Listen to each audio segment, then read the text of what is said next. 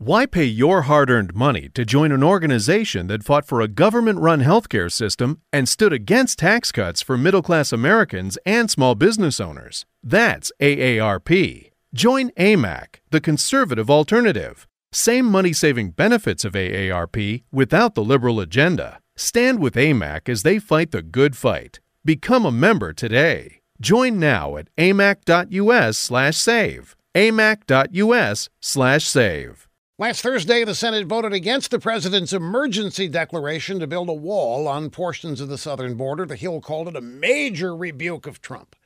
Dead wrong. Yeah, Republican Senators Lamar Alexander, Mike Lee, Sue Collins, Lisa Murkowski, Roy Blunt, Rand Paul, Pat Toomey, Rob Portman, Jerry Moran, Marco Rubio, Roger Wicker, and Mitt Romney sided with Democrats against President Trump. But it wasn't Trump they rebuked.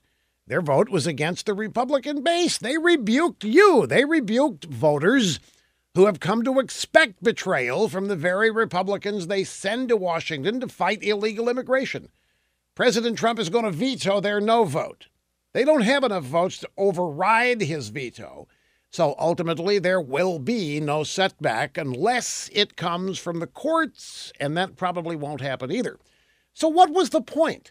The only thing these elected Republicans demonstrated was their contempt for their own voters and their hatred of Trump.